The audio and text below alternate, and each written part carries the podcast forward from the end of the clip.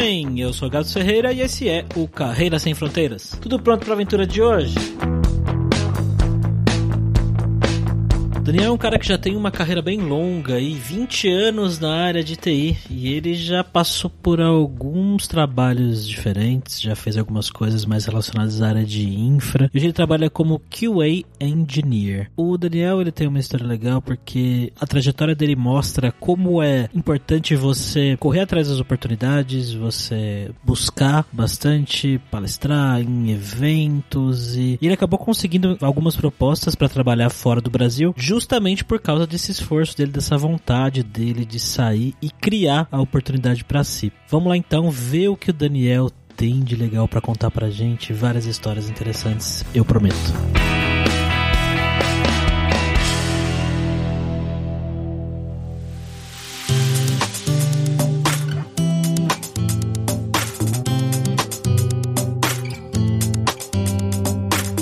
Para conversar com o Daniel, estamos como sempre com ele, o nosso viajante poliglota Fabrício Carraro. Bom dia, Fabrício. Bom dia, Gabs. Estou aqui no meu quarto suando que o verão começou bem forte já em Barcelona. Não sei como que tá o Daniel lá em Praga. Pô, tá fazendo bastante calor também, mas essas semanas tem chovido um pouco para aliviar a sensação de calor, mas em dia de sol tem chegado aí próximo dos 30 graus já. E ainda não é, é verão, hein?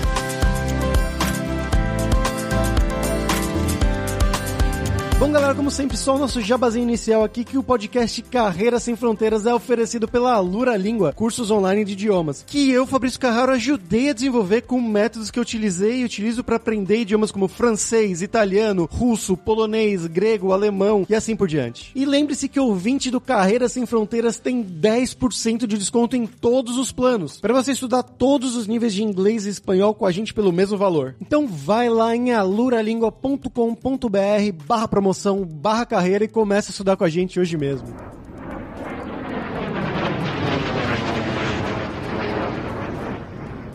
Bom, Daniel, para começar, como sempre, né, a gente pergunta de onde a pessoa vem. Então, de onde que você veio do Brasil? O que, que você fez? Conta um pouco do seu passo a passo, o que aconteceu na sua vida de formação, de estudo, de trabalho, até você chegar em Praga. Bom, eu sou gaúcho, né? Para quem não sabe, o gaúcho é o nativo do Rio Grande do Sul.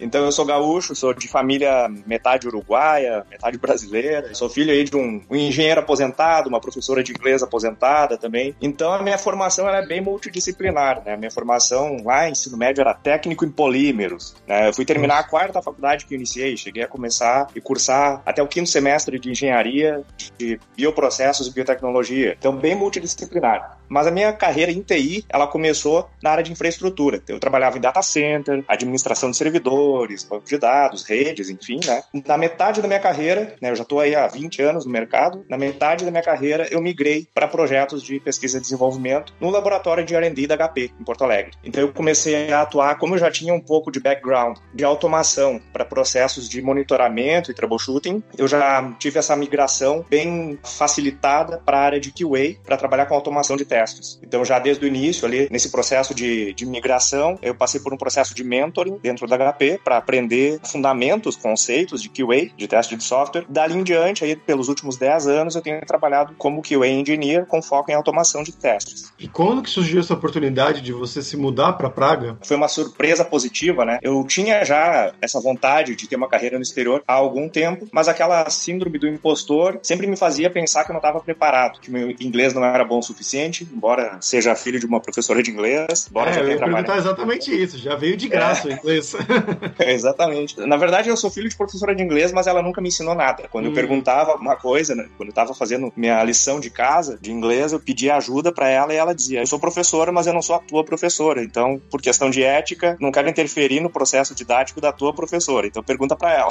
Desde o início da minha carreira, eu sempre fui muito envolvido com comunidade técnica. Quando eu migrei para QA, já comecei a participar de grupos, não só de meetups, né, mas também grupos de estudo. E em breve, logo no início, eu já comecei a participar mais ativamente, promovendo alguns workshops, palestras, né, compartilhando um pouco do conhecimento que eu tinha também. E esse envolvimento com a comunidade, esse networking que a gente vai desenvolvendo, ele sempre me trouxe muito boas oportunidades, né? Me fez conhecer pessoas, me fez conhecer empresas. Eu sempre consegui ter movimentação na minha carreira, principalmente através do networking, né? Alguém indicava, ou eu ficava sabendo de uma vaga em algum lugar e conseguia conseguia intermediar isso através do networking muito mais facilmente, né, do que seria o formato tradicional. E o que aconteceu é que no ano passado, né, então 2019, na verdade em dezembro de 2018, eu trabalhava como um QA coach pela Accenture dentro de um banco em Porto Alegre. Não estava mais atendendo aos meus objetivos profissionais. Eu acho que eu estava de certa forma sendo subutilizado ali dentro daquele banco e eu tentei fazer uma movimentação através da Accenture ser realocado em outro estado. Isso não aconteceu durante alguns meses. Eu fiquei aguardando isso acontecer, não aconteceu. Então eu me expus ao mercado, né? Comecei a fazer networking, comecei a contatar algumas pessoas que eu conhecia, que já trabalhavam em outras empresas, em outros estados, outras cidades, e comecei a buscar outras oportunidades. Acabei sendo indicado para uma vaga de uma empresa de Barueri, mudei para São Paulo, fiquei durante quase um ano morando em São Paulo, e logo nos primeiros três meses eu já identifiquei que o plano inicial que eu tinha, que era de ficar vivendo em São Paulo durante dois anos para me preparar para uma carreira no exterior, não era um período muito realista, né? Dois anos. Mas o que que dois anos me afastavam? Por que, que eu estava dois anos afastado de uma oportunidade ou de uma situação real de mudança para o exterior que em três meses eu não estaria preparado, né? Então eu comecei a identificar e a perceber também através da atuação com a comunidade técnica de São Paulo, comecei a perceber que eu estava no mesmo nível de várias pessoas, várias referências que já estavam com uma experiência no exterior aí bem consolidada. Então eu comecei a me expor a essas oportunidades de trabalho no exterior. Comecei a entrar em contato com algumas empresas, me candidatar a alguns processos seletivos. Num período de três semanas, que acabou culminando ali com o TDC de São Paulo, palestrei na trilha de Agile Coaching, né, do TDC de São Paulo, de 2019. Mas no período ali que antecedeu o TDC, três semanas aproximadamente, eu participei de oito processos seletivos, né, para cinco países diferentes e recebi três propostas, uma para o Canadá, uma para Portugal e a outra aqui para Praga, na República Tcheca. E acabei optando por vir para cá, né, porque é uma experiência que profissionalmente é agregar bastante para o meu currículo, por serem tecnologias um pouco diferentes ou um mercado, um segmento de mercado, um produto um pouco diferente do que eu estava acostumado a trabalhar e também uma experiência cultural, uma experiência de vida que eu acho que é incomparável, é muito enriquecedor, né? Você que está morando aí na, na Espanha, você sabe bem como é que é, né? Com certeza, com certeza. E eu queria perguntar, como é que foram esses processos de seleção? Foram muito diferentes dos processos pelos quais você passou no Brasil? Foram parecidos? Como que foi isso? A primeira diferença é o idioma, né? Eles não têm só um, duas ou três perguntas em inglês, como é no Brasil, né? É um processo que ele é totalmente mantido em inglês, desde adequação do currículo, né? Tradução do currículo para o idioma, transformar o perfil do LinkedIn num perfil internacional, né? Um perfil em inglês, o meu. Então tem geralmente as descrições das experiências que eu tive em inglês e português. Para quem estivesse perguntando aí como é que fazer isso, na Alura tem curso de como você criar o seu currículo e como criar o seu LinkedIn em inglês ou em espanhol para mandar para o exterior. Não, mas é, é, isso aí mesmo. Eu acho que é o primeiro passo, é se adequar. Você não sabe como fazer, vai buscar a informação que está disponível lá na Alura. Busque conhecimento, o ET Bilu já dizia. então, eu acho que primeiro é se preparar para quando se expor ao mercado de trabalho já está adequado nesse sentido. O processo é todo mantido em inglês, eu acho que esse é o primeiro fator aí que acaba afastando algumas pessoas desse tipo de objetivo, né, ou sonho a ser alcançado, é o idioma. Então a primeira dica é se adequar ao idioma, né, aprender o idioma, vai ouvir podcast do Carreiras Sem Fronteiras, que em breve vai estar lançando podcasts em inglês aí. Olha aí. Ah, Olha tá aí. desafiando vocês, hein? Então eu ouço muito audiobook em inglês, né, e coloco para rodar assim em uma e meia ou duas vezes a velocidade normal, né? Então isso aí já habilita muito também o listening. Leio muito inglês, tenho contato assim comunidades técnicas do exterior em inglês também. Então é se colocar em contato com o idioma já resolve a primeira barreira. E os processos eles são muito mais profissionais, eu diria. As empresas elas lidam de forma muito profissional, muito respeitosa com o candidato, são muito rigorosos também, mas são bastante acessíveis. Todo o processo que não é só comportamental ou que não é só de avaliação do currículo ou da carreira, mas que também tem etapas de avaliação técnica, são muito acessíveis. Então eles propõem alguns desafios técnicos bastante realistas, bastante próximos do que a gente enfrenta no dia a dia, na nossa carreira. E isso tudo acaba mostrando muito de como é a realidade depois. Se isso também é um ponto de insegurança do profissional, que às vezes está pensando, poxa, mas como será que vai ser? Como será que vai ser a vida e o trabalho no exterior? Começa a se candidatar e começa a se submeter a processos seletivos você vai sentir como é a pegada de uma empresa no exterior. Você vai sentir como é que é o tratamento que eles têm com o profissional, qual é o nível de tecnologia que eles esperam num desafio técnico. Tudo isso eu acho que é um bom validador, é um bom medidor de temperatura de como é que está o alinhamento da tua expectativa com a realidade da empresa. Mas eu diria que me surpreendeu muito positivamente, como eu disse, principalmente nessas questões de nível de exigência, porque é um, um nível de exigência elevado, mas é acessível e é colocado de uma forma totalmente transparente e deixa o profissional muito confortável no processo seletivo. Então, em nenhum momento eu senti qualquer tipo de insegurança ou desconforto no processo seletivo.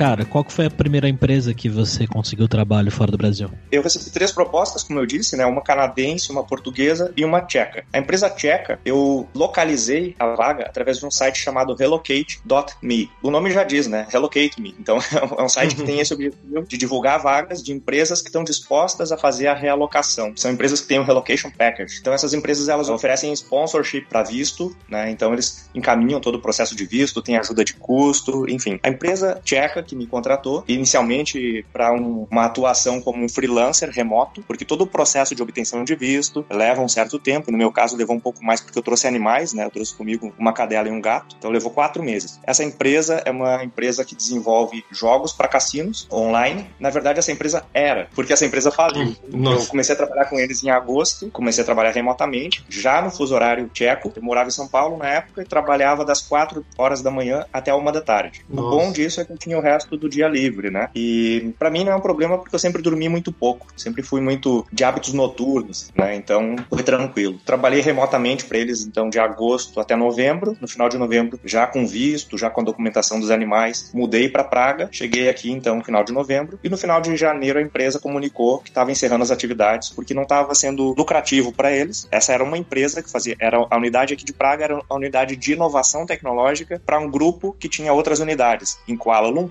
Costa Rica, Las Vegas. Então eles decidiram encerrar as atividades aqui em Praga. Aí eu comecei então a entrar em contato com algumas outras empresas do mercado local aqui, logo identifiquei uma outra oportunidade, comecei a trabalhar com uma outra empresa, fui alocado em um projeto no sul da Alemanha. A ideia era ficar metade do mês lá e metade aqui. E nesse primeiro mês eu já tive problemas com essa empresa, porque a empresa não tinha expertise em contratação de expats, de estrangeiros, né, expatriados. Então eles não tinham um modelo de contrato adequado a esse tipo de regime, não sabiam como encaminhar o job change, porque o tipo de visto que eu tenho aqui na República Tcheca é um visto de, na verdade o que eu tenho aqui é um residence permit, né, uma autorização de residência, mas ela está atrelada ao employee card, que é como se fosse um visto de trabalho, né, que Uhum. me permite aí trabalhar aqui durante dois, a cada dois anos eu tenho que renovar. Só que quando encerra um vínculo empregatício, um contrato, você tem 60 dias para apresentar ao Ministério do Interior a renovação ou comunicar o job change. Na verdade, é uma atualização desse cadastro. E essa empresa não sabia como conduzir esse processo e após um mês eu percebi, poxa, eu tenho 60 dias para encaminhar esse processo. Já passaram 30, eles ainda não conseguiram resolver isso. E isso me trouxe muita insegurança. E além disso, eles não tinham me fornecido login, credencial, conta de e-mail, nada. Eles me enviavam PDFs extraídos ou exportados de páginas do Confluence. Diariamente eram atualizados, então o PDF já estava desatualizado. Isso gerou um desconforto, uma situação muito chata assim para trabalhar, né? Depois de um mês você não tinha login ainda? não tinha, não tinha. Eu acessava o sistema com o login do gerente de projetos e depois de um certo tempo eles começaram a indicar que isso não era uma boa prática, que deveria ser evitado. Então, Jura?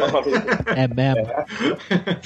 Pelo menos eles tinham esse bom senso, né? Então eu comecei a, a ter problemas de produzir. Como que eu ia produzir? Eu estava ali num papel de test manager. Meu primeiro desafio era a definição de uma estratégia de teste. Era um projeto que envolvia três suppliers, né? Três empresas em diferentes camadas da solução. E eu tinha que fazer um, definir uma estratégia de teste para a integração dessas três soluções. E após um mês eu não conseguia produzir, eu não conseguia entregar porque eu estava sempre bloqueado, sempre sendo impactado por isso. Então eu acabei optando por abrir mão dessa oportunidade, né? Depois tive dificuldade até em ser pago, tive que envolver advogado aqui na, na República Tcheca para cobrar da empresa. É, aqui também tem golpe, viu? tive dificuldade para ser pago. No fim das contas, eles me pagaram, porque eu tinha como comprovar, tinha uma série de evidências de tudo que estava acontecendo durante esse período de um mês, que eles alegavam que não havia evidências do meu trabalho, né? Então, acabei seguindo o meu rumo. Quando eu voltei para o mercado, era final de fevereiro, início de março, foi decretado o estado de emergência aqui na República Tcheca. Aí as empresas colocaram os processos seletivos on hold. Então, todos paralisados. Os que não estavam paralisados estavam mais lentos. Então, durante o mês de março, fiquei submetido a alguns outros processos seletivos. Acabei retomando, então, a minha atividade, na verdade, não com uma empresa tcheca, mas uma empresa americana que tem um time sendo formado, uma nova filial sendo formada em Portugal, lá em Coimbra. Eu trabalho remotamente para eles, como um freelancer, temporariamente. Por quê? Durante esse período, também mantive processos seletivos com outras empresas tchecas e acabei fechando um contrato com a Microfocus. Então, agora em julho, eu começo a minha atividade junto à Microfocus, porque a gente tem que aguardar o período de autorização para job change, né? Então, a gente solicita ao Ministério do Interior o job change, apresenta o um novo contrato a nova carta proposta, né, do novo empregador e tem que aguardar que o Ministério do Interior aprove. Aí sim pode começar, né? Antes não. Então, é bem organizado, é um pouco burocrático, mas é muito organizado. Isso traz uma sensação de segurança muito grande para o profissional. Quanto tempo demora isso? Geralmente um mês. O processo seletivo com essa empresa ele se encerrou ali no início de maio. No dia 20 de maio eles enviaram a comunicação né, de job change. Em três semanas já tinha sido aprovada. Só que como eles não sabem ao certo quanto tempo pode demorar, eles já programam a data de início para um período um pouco mais longo do que um mês, para ter garantia de que vai dar tempo suficiente para ser aprovada. Então eles já programaram o meu ingresso, né, o meu início, para dia 7 de julho. Então mais duas semanas aí trabalhando remotamente como freelancer para essa empresa americana e a partir de julho então na Microfocus. Fiquei até tenso aqui de ouvir essa história, porque eu imagino isso tudo de você perder o emprego assim, e aí tem uma crise, uma pandemia mundial, e você não consegue achar um outro emprego estando morando na República Tcheca. Como é que você lidou com isso? Eu fiquei bastante tenso aí, porque durante esse período eu tinha prazo para apresentar um novo contrato para o Ministério do Interior, né, um prazo de 60 dias, mas o governo entendeu que a pandemia estava impactando e estava dificultando esses processos seletivos, acabaram estendendo esse prazo. Então esse prazo vai ainda até julho. Né? Então, caso eu ainda não tivesse me restabelecido junto a uma outra empresa, eu teria ainda até julho. Então foi bem mais facilitado esse processo nessa situação que não é, não é muito típica, né? Uma situação totalmente diferente. O governo está aprendendo a lidar com isso, as empresas estão aprendendo a lidar com isso, estão se adequando a trabalho remoto, os processos seletivos estão se estabilizando novamente agora, né? Eu até diria assim que a forma de convívio, né, da sociedade está mudando drasticamente aqui. As restrições, né, nesse período de pandemia são muito respeitadas pela população, mas são restrições bastante rígidas, mas inteligentes, né? Então tem horário específico para idosos no mercado, né? Então das 8 da manhã até as 10 ou 11, durante um período ali de um pouco mais de um mês. Durante esse horário, na manhã, só idosos entravam no mercado. Então, uhum. isso aí também já é uma forma de distanciamento social, isolamento social, né? Transporte público só com máscara. Na entrada das estações de metrô tem hand sanitizers, o álcool em gel, né? Dá para ver que a, toda a população se mobilizou, o governo ofereceu restrições realistas e fáceis de serem cumpridas, de certa forma, ofereceu recursos também. Então, não é à toa que é um país aí que tem uma população um pouco menor do que a cidade de São Paulo, né? Tem 11 milhões de habitantes aproximadamente aqui, e eles têm registraram 300 mortes apenas e já estabilizou. Só uma coisa sobre pandemia, uma coisa curiosa que eu notei que no começo, alguns episódios atrás, a gente estava gravando acho que em março, o Gab sempre fazia uma introdução, ó, oh, para quem não sabe, isso aqui se trata sobre a pandemia que tá talvez começando em 2020. Agora ele não fala mais nada. Tipo, é, todo é, mundo vai saber, momento histórico, vai ficar para sempre. Então... É.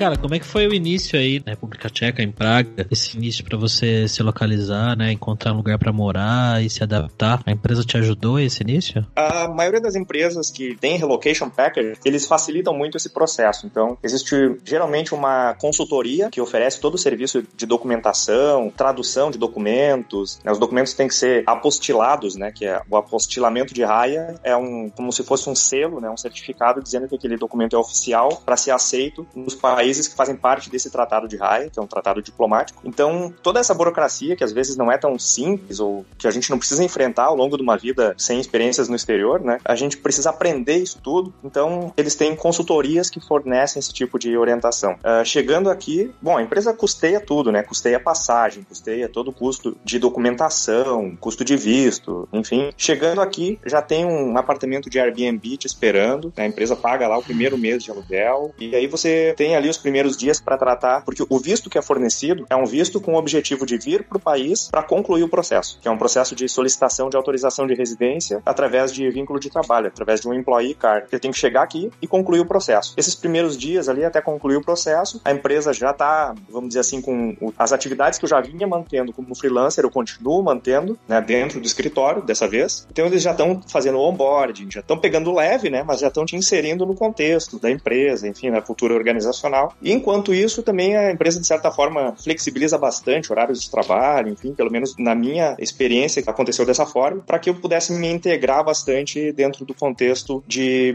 novo cenário de vida, né, nova realidade de vida, para que eu pudesse tratar de adquirir um, um season ticket para o transporte público, né. Aqui a gente paga, por exemplo, transporte público para o ano inteiro. A moeda aqui não é euro, né, a coroa tcheca. É, eu pago aí 3.600 coroas aproximadamente pelo transporte público para o ano inteiro. Se eu dividir isso por 12 meses e converter para reais, dá uns 60 e poucos reais por mês. E aí aqui a gente tem acesso ao ônibus, metrô, tram. Tram é o tramvai, né, que é o, aquele bonde elétrico. Bondinho. Então, é, exatamente. Então, funciona muito bem, o transporte público aqui é muito barato, assim como a cerveja, né? A cerveja é mais barata do que a água aqui.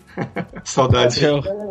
E é o país que tem o maior consumo de cerveja, né? per capita, né? Então, é um lugar bom para se beber. Esse processo todo de adaptação à cultura, né? Pô, o idioma local aqui é o idioma tcheco, é o único país que fala tcheco no mundo, né? Por ser um país pequeno e ter muito imigrante, o inglês é muito falado, assim, principalmente por se tratar de capital, né? O inglês é muito falado, praticamente qualquer lugar que você vai fala o inglês. Existe uma, em alguns lugares a gente percebe que existe um certo orgulho patriótico, um pouco de resistência cultural, mas a demonstração de interesse no idioma e na cultura deles, né? Eu já estou estudando o tcheco, estou aprendendo o tcheco e essa demonstração de respeito, de interesse para eles já parece que abre portas, né? Então você chega num lugar, por exemplo, logo que eu comecei a aprender, eu comecei a aprender para ir pro bar, né? Eu queria ter uma experiência de bar, de local bar aqui. Então eu cheguei no bar, Dobre večer, jak se má, no pivo proximo. Isso é um cumprimento, né? Chegar, boa noite, como você está? Uma cerveja, por favor. Pô, como eu cheguei falando tcheco, o cara chegou me respondendo em tcheco, me perguntando mais um monte de coisa. Eu não entendi nada e eu só concordei. Eu disse, ó, ó. E ele me trouxe uma outra cerveja, diferente. Aí eu já tive que. Eu disse, não, deu. Nesse nível, nessa aula que eu faltei, então vou ter que ser transparente com ele. Eu já disse, ó, Nemlo Vincheski pro mim,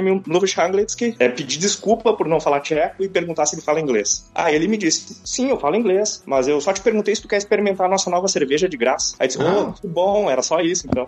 Mas aí ali já quebrou o gelo, já criou uma brincadeira ali, uma, uma situação engraçada. Dali em diante, o cara já tava me tratando como se eu fosse um local, entendeu? Então eu acho que essa simpatia, assim, do povo, a gente acaba conquistando através dessa demonstração de respeito, enfim. Eu acho que do ponto de vista cultural, não existe muita restrição, muito bloqueio, são bem receptivos, bem calorosos, né? O povo que recebe muito bem, traços culturais, assim como a gastronomia, a cozinha deles é fantástica. Uma outra coisa que eu percebo também é que a forma como eles tratam o estrangeiro depende muito da origem do estrangeiro. Aí você fala que é brasileiro, pô, aí eles já abrem um sorriso, já começam a te tratar melhor do que tratariam, de repente, um pessoal aí de algum outro país que tem uma cultura um pouco mais fria, um pouco mais fechada. Isso é uma coisa que eu vivia diariamente quando eu ia passear, conhecer pessoas novas com a minha namorada, que é polonesa. O pessoal sempre perguntava, né, ah, de onde vocês são? Eu falava, sou do Brasil. Ah, do Brasil, que legal, maravilha, não sei o quê. Aí você, da Polônia. Ah, tá. Tipo, não tinha muito papo. É um país whatever pra ele. É, exato.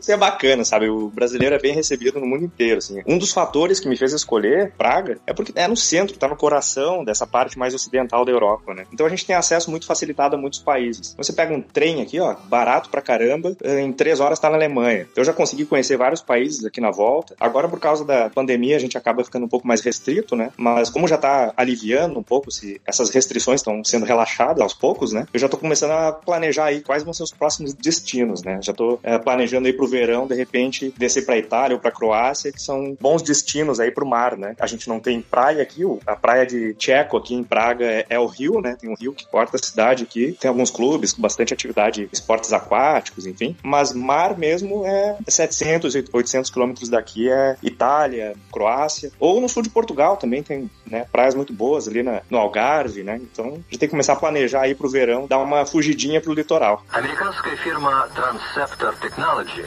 приступила к производству компьютеров «Персональный спутник». E bom, vamos agora pro nosso momento viajante poliglota com Fabrício Carraro, que foi pra Praga, né, Fabrício? Fui bastante até, porque quando eu morava na Alemanha, né, naquela cidadezinha de Passau, que eu comentei no episódio que fizeram comigo, é bem perto, na verdade, da fronteira com a Áustria, com a República Tcheca, e eles tinham um ônibus especialmente para trabalhadores tchecos de Praga e de alguma da região também, que vinham trabalhar na Alemanha durante a semana e voltavam para lá durante o final de semana. Então a gente podia pegar esse ônibus voltando com eles para a República Tcheca para Praga e depois voltar no domingo com eles, que eles iriam trabalhar na segunda e a gente para trabalhar também na segunda-feira lá em Passau. Era bem estranho assim, mas era um percurso de mais ou menos umas quatro horas. Você começava numa van, depois na fronteira trocava para um ônibus, depois ia para uma cidade no meio da República Tcheca, Strakonice, se não me engano, trocava de novo para um outro ônibus que levava até Praga. E esse percurso todo era umas quatro horas, mas era cerca de 10 euros que eu pagava. Era uma coisa, ou 8 euros, era uma coisa muito, muito baratinha mesmo. E uma viagem gostosa, assim,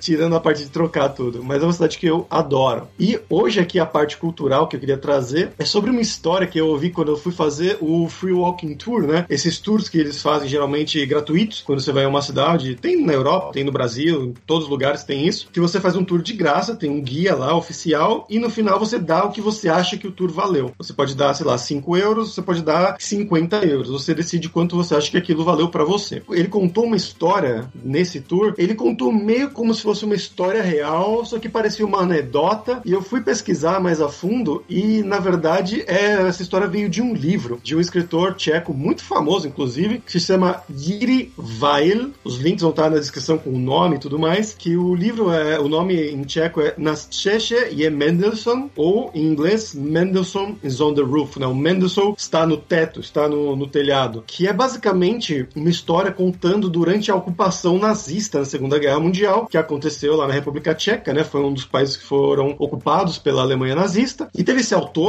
o Jiří Weil, que ele era um tcheco judeu e ele teve então que se esconder. Ele trabalhava no Museu Judeu em Praga. Depois ele foi alocado para um desses guetos de judeus ali em Praga e ele falou: não, melhor não, eu acho que não vou. E aí ele teve que viver de 42 até o final da guerra escondido. E para isso ele até que fingir que ele morreu para fazer um papel, um certificado de óbito para pararem de procurar por ele. Mas ele conseguiu sobreviver à guerra, assim, sobreviver ao Holocausto. Depois ele começou a escrever vários livros contando sobre como foi ser um judeu, mas também com anedotas, não só histórias reais, mas também coisas mais ficcionais que poderiam ter acontecido. E uma delas é essa história do Mendelssohn que está no teto, que era contando uma suposta história ficcional sobre os nazistas lá. Eles tinham a casa de ópera, né, a casa de concertos de Praga, muito famosa, e lá no teto tinha estátuas de muitos autores, de músicas, compositores e tudo mais. E eles falaram que um deles era o Mendelssohn, Felix Mendelssohn, ele era um judeu. Então os nazistas falaram: não, temos que remover a estátua desse judeu. E aí eles foram lá e não tinha nome nenhuma das estátuas. Então eles falaram: tá, como é que a gente vai saber qual que é esse aqui? Porque se não tirar nenhuma estátua, meu chefe vai me matar. E aí um dos nazistas fala: ah, vamos fazer a medida do nariz deles. Segundo eles, né, o preconceito deles, judeus têm narizes grandes, então vamos tirar o cara do nariz grande que vai ser o judeu, vai ser o Mendelssohn. Eles fizeram isso e tinha uma estátua que realmente tinha o nariz maior do que as outras. Falavam, ah, esse é o cara, vamos tirar a estátua.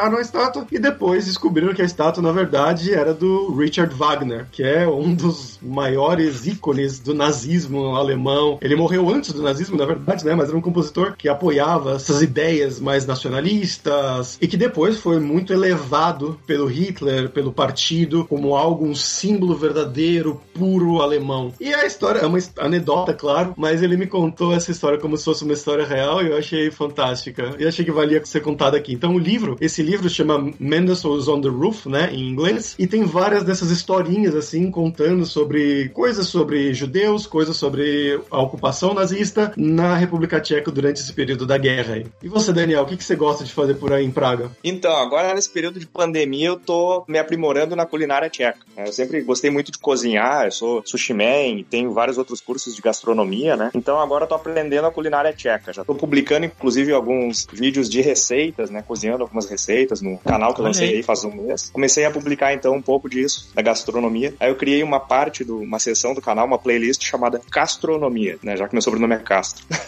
Mas principalmente isso. O que acontece é que, como eu tenho cachorro, né? Eu trouxe cachorro e gato do Brasil, eu tenho que passear, então, duas vezes por dia, pelo menos, com a minha cadela. Eu acabo sempre pegando algum destino diferente, como um parque, uma montanha, algum lugar diferente para aproveitar para conciliar o passeio do cachorro com conhecer um destino diferente. E aí já vou conhecendo a história história. Um pouco antes das restrições aí da pandemia, eu tava pegando a cada final de semana, geralmente indo para uma cidade do interior visitar e conhecer a história, né? Então, conheci, por exemplo, uma cidade chamada Kutnahora, que é uma cidade que tem um ossuário, que é uma igreja que tem, eles não sabem ao certo, mas entre 40 e 70 mil esqueletos de pessoas que morreram entre o século XIV e o século XV por conta das guerras hussitas, que foram promovidas pela Igreja Católica, contra o movimento protestante de Jan Hus, né? Que era um, um ícone aqui do movimento protestante tcheco. Aí fui lá conhecer, tinha que conhecer esse ossuário aí, né? Realmente é, é fascinante, assim, mas também é, é arrepiante a sensação de entrar num lugar desses. E uma série de outras cidades aí que tem bastante contexto histórico, a arquitetura é fantástica, então tenho procurado me integrar cada vez mais na cultura, na história do país, para me sentir cada vez menos turista e me sentir fazendo parte, né, da sociedade.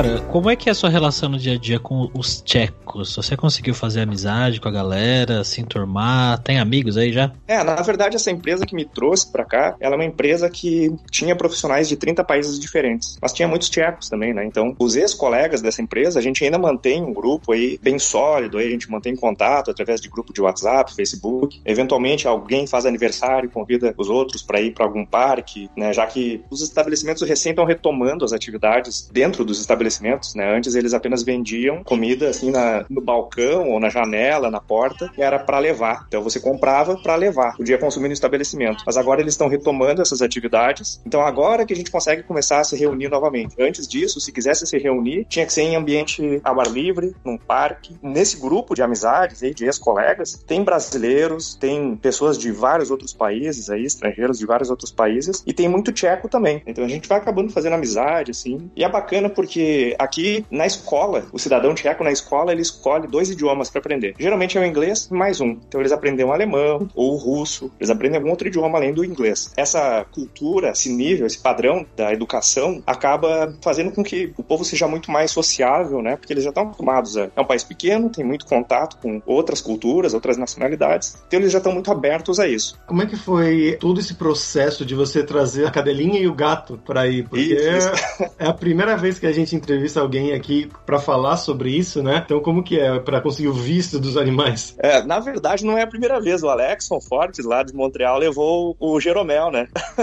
Ah! é, ele levou o Jeromel lá para Montreal. Na verdade, eu trabalhei com o Alexson lá em Porto Alegre. Na época que o Alexson tava saindo lá de Porto Alegre para ir para Montreal, ele me contou um pouco sobre como estava sendo o processo pro gato dele. Foi um pouco parecido, não totalmente parecido, porque é outro continente, é outra situação, né? Outra documentação que é exigida, mas existe uma série de processos ali, tem que microchipar o animal, tem que realizar exames de sangue, vacinações, exames de sangue, depois emitir um certificado veterinário internacional. Transporte deles no porão do avião, por causa dos tamanhos e pesos, né? Mas foi bem tranquilo, assim. As companhias aéreas já estão bem, bem preparadas, né? Para dar todo o suporte necessário nesse sentido também. Mas foi bem tranquilo, assim. Eu já morava com eles em Porto Alegre, mudei para São Paulo, levei eles junto. Eu não conseguia imaginar sair do país e deixar eles, né? Uhum. Até pessoas da minha família se ofereceram para ficar com eles, mas eu não, não admitia essa possibilidade. Eu ia até perguntar porque quando eu fui mudar para a Alemanha primeiramente, mas depois para a Espanha também, quando eu já estava mais estabelecido por aqui, eu pensei, falei, eu tenho dois gatos no Brasil que ficaram com os meus pais e eu pensei em trazer eles para a Espanha, principalmente depois de um tempo. E eu fui pesquisar e aí eu vi os valores, eu falei, ah, então.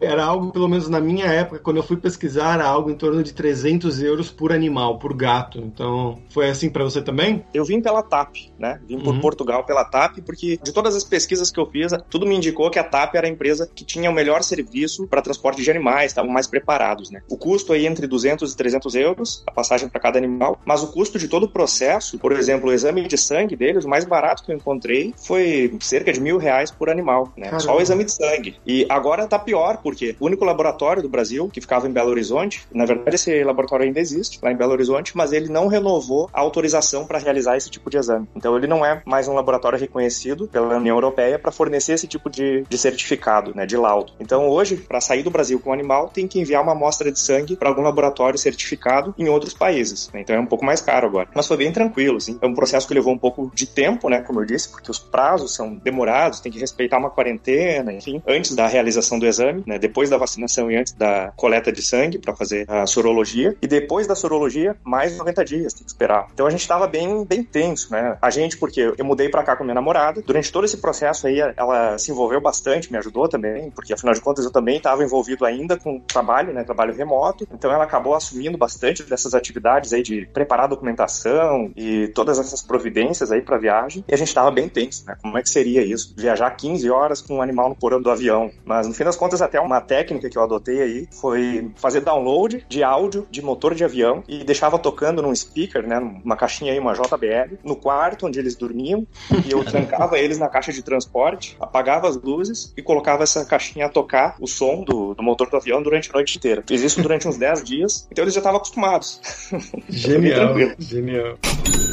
Vamos falar sobre dinheiro agora, cara. Eu queria que você contasse pra gente como é a questão do salário aí, né? Não precisa falar, obviamente, quanto você ganha, né? Mas como é que é a qualidade de vida com o que você ganha aí e comparando aqui com o Brasil? Bom, existe um site aí que é, eu acho que é o mais popular para fazer esse tipo de consulta de expectativa salarial, que é, é, o Glassdoor, né? E existe um outro site que é muito popular também para consultar custo de vida, que é o Numbeo. Então, quando a gente começa a comparar no Numbeo, ele é dividido ali por itens, né? Itens do, do custo custo de vida, a gente começa a perceber que aqui o maior custo que o cidadão tem aqui é a residência, é aluguel. Né? A gente compara aluguel aí com o aluguel de São Paulo, é bem mais alto, né? Chega a ser aí 40, 50% mais alto. Mas tem muitas alternativas, muitas opções aqui, né? Não é tão difícil assim fazer essa adequação aí a essa realidade de custo de vida mais alto do ponto de vista de custo para habitação, porque por outro lado outros custos são menores. Então a alimentação aqui é barata, transporte, bebida, tem muita coisa aqui que é muito mais barata, né? Roupa, pô, eu cheguei aqui no inverno, né? Cheguei aqui no final de novembro. Trouxe casaco, trouxe,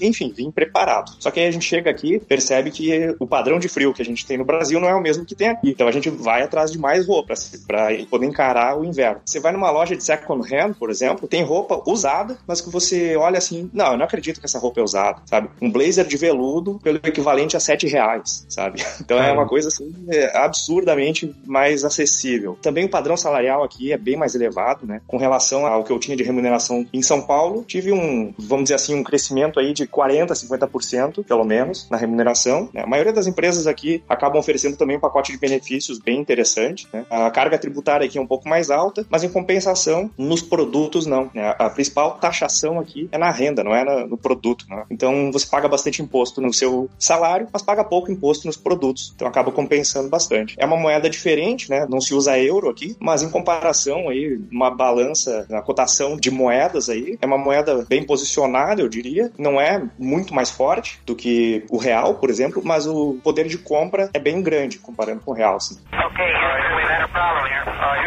Uh. Oh, no! Bom, Daniel, agora é hora do perrengue, que a gente pede para os convidados contarem histórias engraçadas, né? Gafos, micos, coisas que tenham acontecido. Você contou aí a da cerveja já? Você tem mais alguma que você lembra? Tem história engraçada que eu passei aqui, que foi o seguinte. Eu tô no escritório trabalhando e eu recebo uma mensagem de uma amiga brasileira, que mora aqui também, né? Me dizendo assim, Daniel, a sua namorada tá presa na sacada. Eu disse, como assim presa na sacada? E era inverno, tava muito frio, e ela abriu a porta da sacada, antes de... Na verdade, quando nós chegamos aqui, nós ficamos num apartamento alugado pela empresa, até encontrar um outro apartamento para alugar, né? Um apartamento um pouco melhor, num bairro um pouco melhor. Então esse era um apartamento que tinha uma sacada bem grande e muitas vezes, pela manhã, como estava muito frio, ela acabava adiando um pouco o passeio com a nossa cachorrinha. Então ela só abria a sacada e deixava a cachorrinha sair para urinar. Então ela abriu a porta, a cachorrinha saiu para urinar, ela foi dar uma espiada na rua, né, para ver se estava nevando, alguma coisa assim, e a porta fechou. Bateu um vento e a porta fechou. E não abria pelo lado de fora da sacada. Então eu tive que sair correndo do escritório, pedir licença lá pro meu gerente, sair correndo do escritório, fui para casa, tive que chamar um chaveiro, acabei pagando uma pequena fortuna ali pro chaveiro arrombar a porta, que era uma fechadura especial, né? Então um pouco mais cara também, para substituir aquela fechadura. Quando eu cheguei ali, já fazia quase uma hora que ela tava na sacada, ela tava congelando, tava tensa, tava chorando. Então foi uma situação que é tragicômica, né?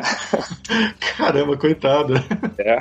Depois disso, a gente aprendeu que sempre que a gente abre a porta da sacada, a gente coloca alguma coisa na frente, né? Pra porta não bater. Coloca Mas ali um calçado, né? Mas não alguma tinha coisa. como abrir nem por dentro, nem nada? Ah, você. Ah, porque você não tinha como entrar no apartamento, era isso? Exatamente, porque nós tínhamos uma cópia da chave só, que era um Ah. apartamento temporário, né? Era um apartamento de Airbnb, então nós tínhamos uma chave apenas. Então quando eu chegava, eu tocava o interfone, ela abria pra mim. Mas Hum. nesse caso, ela tava presa na sacada, eu tava preso do lado de fora, né? Que surreal, cara.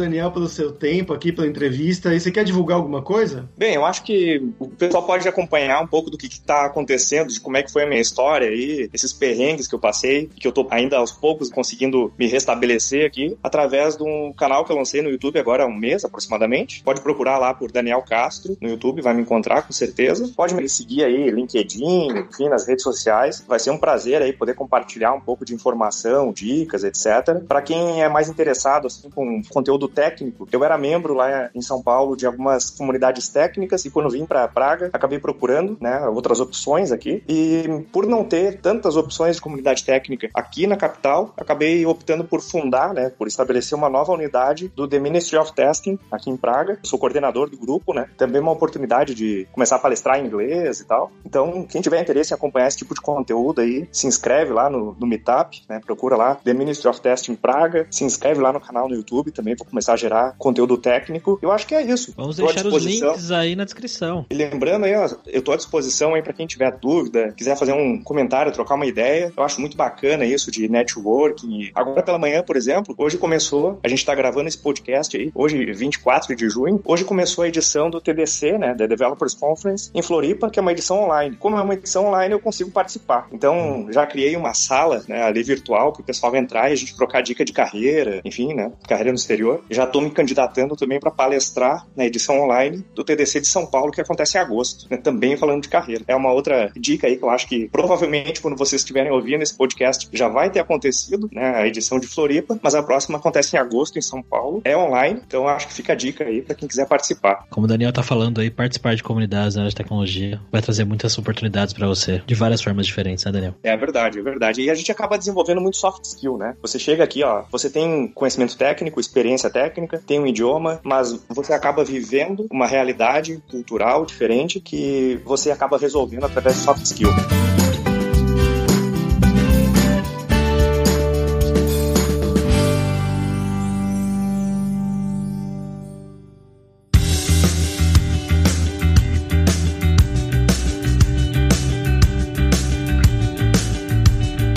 Pessoal, por hoje foi isso. Dziękuję pela sua audiência. E se você gosta do Carreira Sem Fronteiras, recomende para cinco amigos, para nossa comunidade crescer sempre cada vez mais. E entre no nosso grupo do Facebook, o Carreira Sem Fronteiras, para você ter mais dicas sobre empregos, mercado de trabalho no exterior, tecnologia e também sobre a língua inglesa ou talvez até o tcheco. E não deixe de conhecer a Lura Língua para você reforçar o seu inglês e o seu espanhol e dar aquela força, tanto no seu currículo quanto na sua vida profissional. Algo que o Daniel explicou bastante durante o episódio do quanto foi importante para ele o inglês, tanto para fazer as entrevistas de emprego que foram completamente em inglês, quanto também para quando ele começou a chegar lá e falar com as pessoas, se comunicar com o chefe e com a vida normal lá em Praga. E só lembrando que o ouvinte do Carreira Sem Fronteiras tem 10% de desconto em todos os planos. Então vai lá em aluralingua.com.br barra promoção, barra carreira e começa a estudar com a gente hoje mesmo. Além também, é claro, da alura.com.br que tem mais de mil cursos na área de tecnologia, tanto nas áreas de programação, incluindo aí a área de testes, que é a área do Daniel, mas também de marketing, design, business, soft skills, curso, como eu mencionei durante o episódio, para você criar o seu currículo, seu LinkedIn em inglês ou em espanhol para mandar para o exterior. Então, com certeza vai ter o curso para você. Então, pessoal, até a próxima quarta-feira com uma nova aventura em um novo país. Tchau, tchau.